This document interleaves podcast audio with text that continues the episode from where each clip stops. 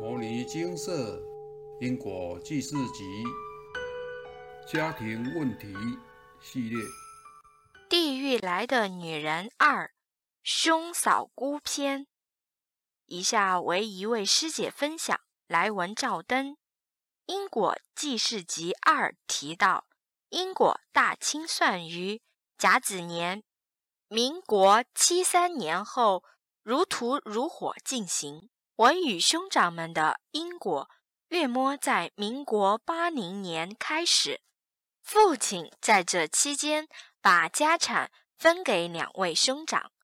不久，砂石场兴盛，父亲便将部分的土地帮两位兄长转卖给砂石场，两位哥哥瞬时变成千万富翁。父亲一毛都未留给我。只是口头交代，以后妹妹我如果要买房子或急需用钱，两位哥哥要各给五十万。我的磨难便这样开始。我八二年结婚，八六年买房子，话是这样说，但也没人给我半毛钱，还是靠自己较实在。我买房子的钱大部分是结婚以前赚取的，父母把我赚的钱拿来投资互助会，就这样累积出来的。姑姑们看得眼红，便向哥哥们告状，说我很奇怪，怎么有钱买房子？一定是父母资助于我。后来，这些传言甚至在整个家族闹得沸沸扬扬。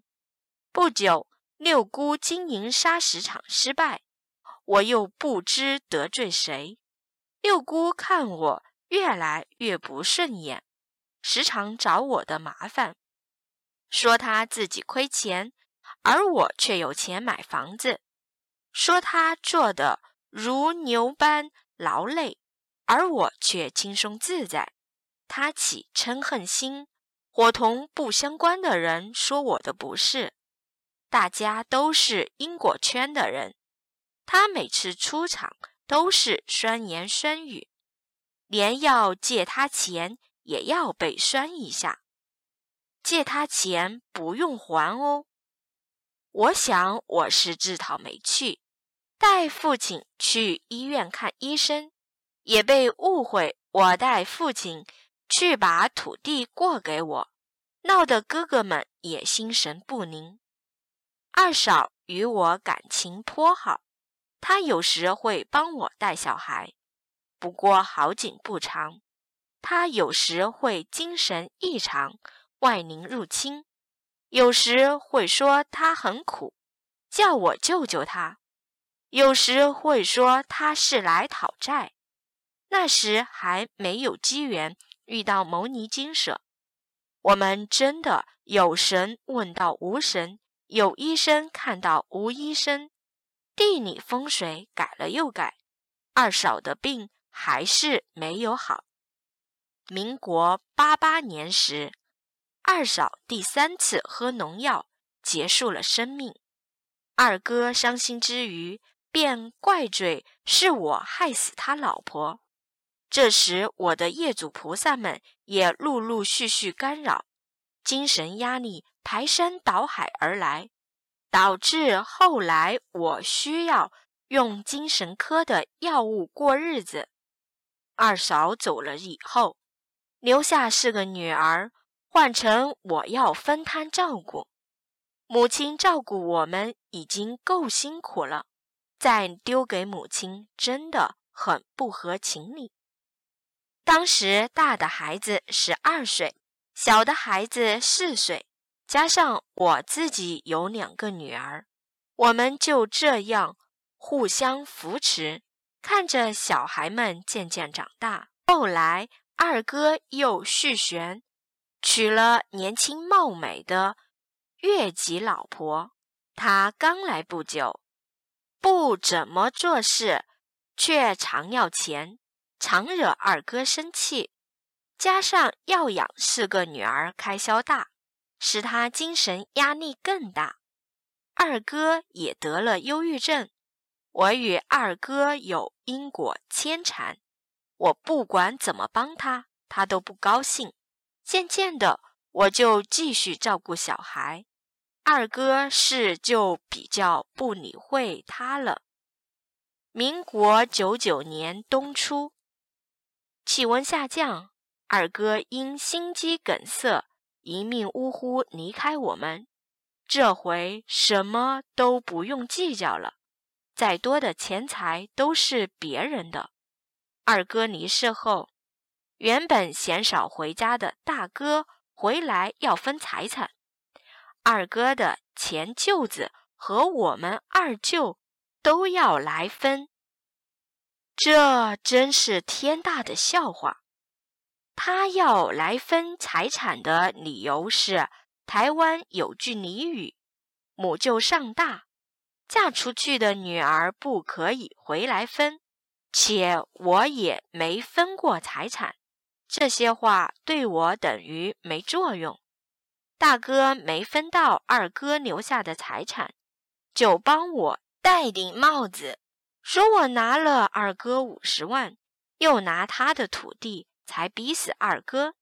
这样一说，等于我害死二嫂，逼死二哥了。但事实并不是这样，心里真的很委屈。二哥在往生的前几年，确实有请他二女儿拿五十万给我，当时我没收。后来他便向父亲说：“现在没钱给，不然将土地给他，河川地。”约值五十万。父亲告知我时，我也没答应，因为我没有那块土地，一样可以过日子。不过，既然那些无关紧要的人都要争取，父亲便叫我收下二哥要给的那块地，也别管那些闲言闲语，因为我们都是因果圈里的人，有理说不清。公道自在人心，邻里的人明白事情的经过，有时会帮我讲公道话，不然我大概被他们这些人的口水淹死了。约在民国一零二年间，经朋友介绍来到牟尼精舍，解开与两位哥哥的因果之谜，请示因由，为何两位兄长？怀疑我的钱是父母给的，为何说我害死二嫂，逼死二哥？菩萨开示：前世我们一样是兄妹，因为我能言善道，教得父母欢心，分得较多财产，故得此报。需诵念经文各一百七十六遍化解，事后回向。我再补经文各四十八部才圆满。二哥往生后，大部分财产由在娶的越南嫂取得，这是他们的事，我也未曾吭声。财产是他们家的事，父母的健康是我的事。不过四姑六姑二婶他们成天向越南嫂挑拨离间。导致越南嫂对我起嗔恨心，走过路过看到我时就骂我几句。刚开始我都不知道他骂我，后来他越骂越有劲。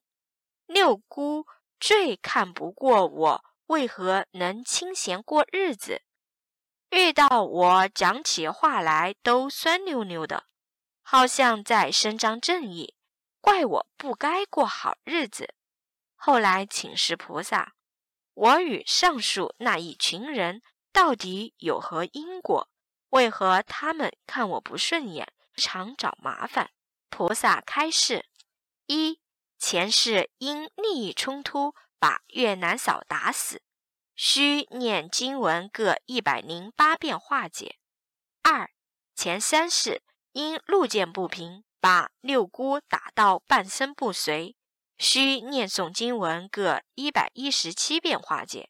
六姑真的恨我至极，到处兴风作浪，还伙同四姑在二哥往生时于二哥的嘴里放连椒花，导致我约三年的时间身体无法自主，每天如行尸走肉。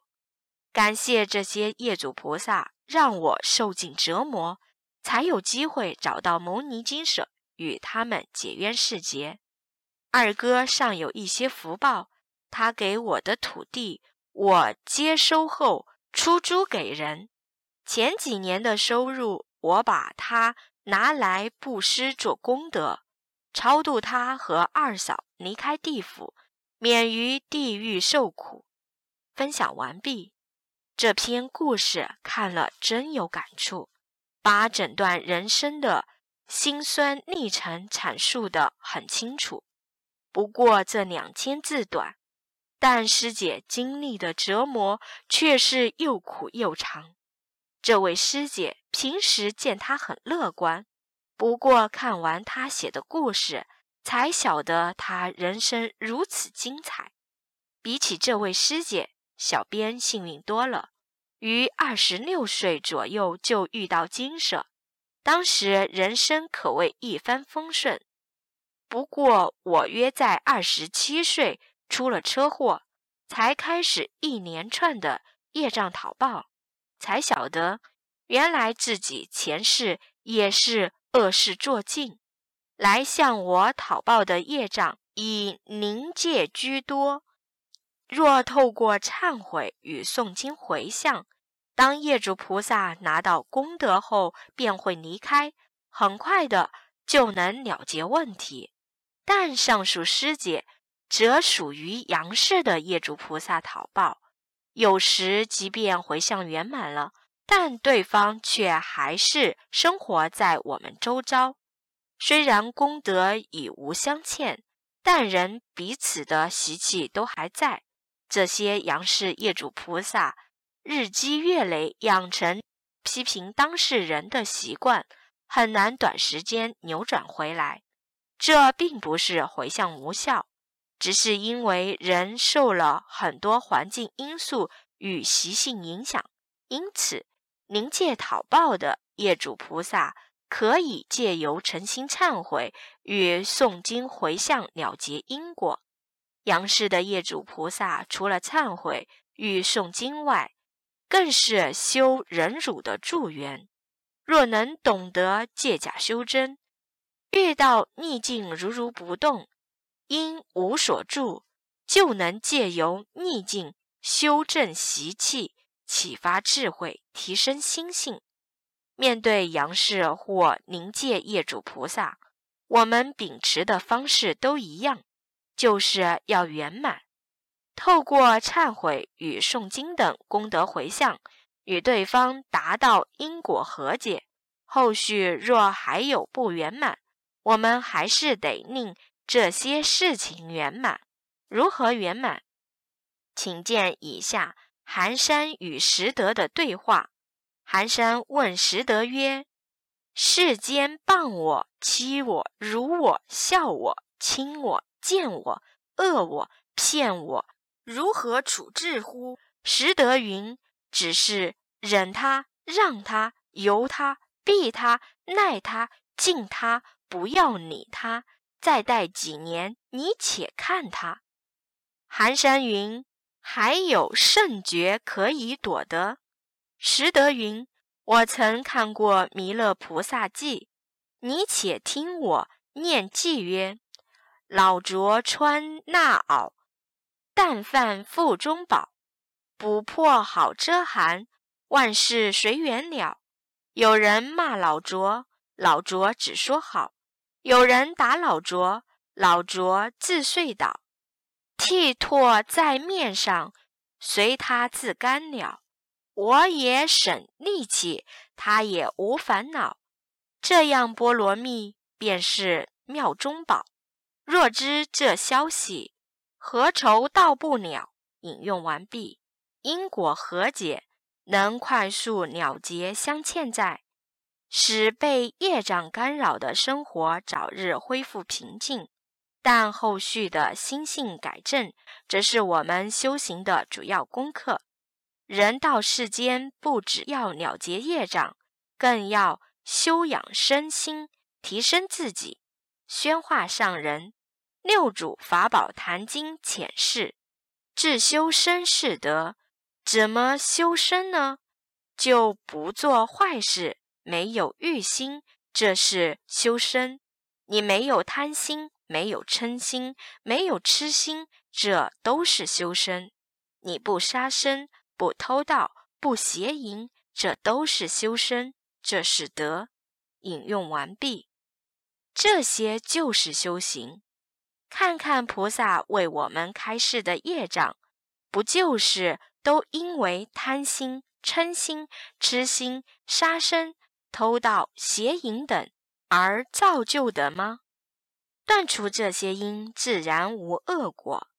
阿伯的话，现场开示精华节录：人生是来酬业的，虽是来酬业，也是要修行。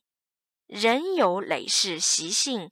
和隔音之谜，需透过修行把累世习性导正，将好的习气养成，才不至于在丑业的当下，因为升起种种的无名习气，而再犯下种种的罪过。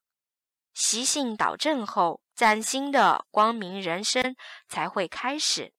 修行为的是要使心清净。找回自信。最后引用六祖大师所说的话，与大家共勉：使君但行十善，何须更愿往生？不断十恶之心，何佛即来迎请？若悟无生顿法，见西方只在刹那；不悟念佛求生，路遥如何得达？想要悟无生顿法。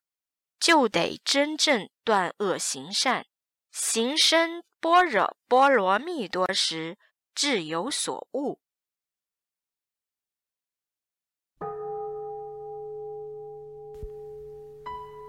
摩尼经是，经由南海普陀山观世音菩萨大士亲自指点，是一门实际的修行法门。借由实际解决众生累劫累世因果业障问题，治因果病，而将佛法落实到家庭生活中，普度慈航。我们不接受供养，不收钱，不推销，不强迫修行，只求能结善缘，解决您的问题。我们专解因果事件、因果问题、治因果病，无论感情、婚姻、家庭、事业、家族、身体、户籍、学业等问题，均能请示。有医生看到没医生，有神问到没神者，不妨一试。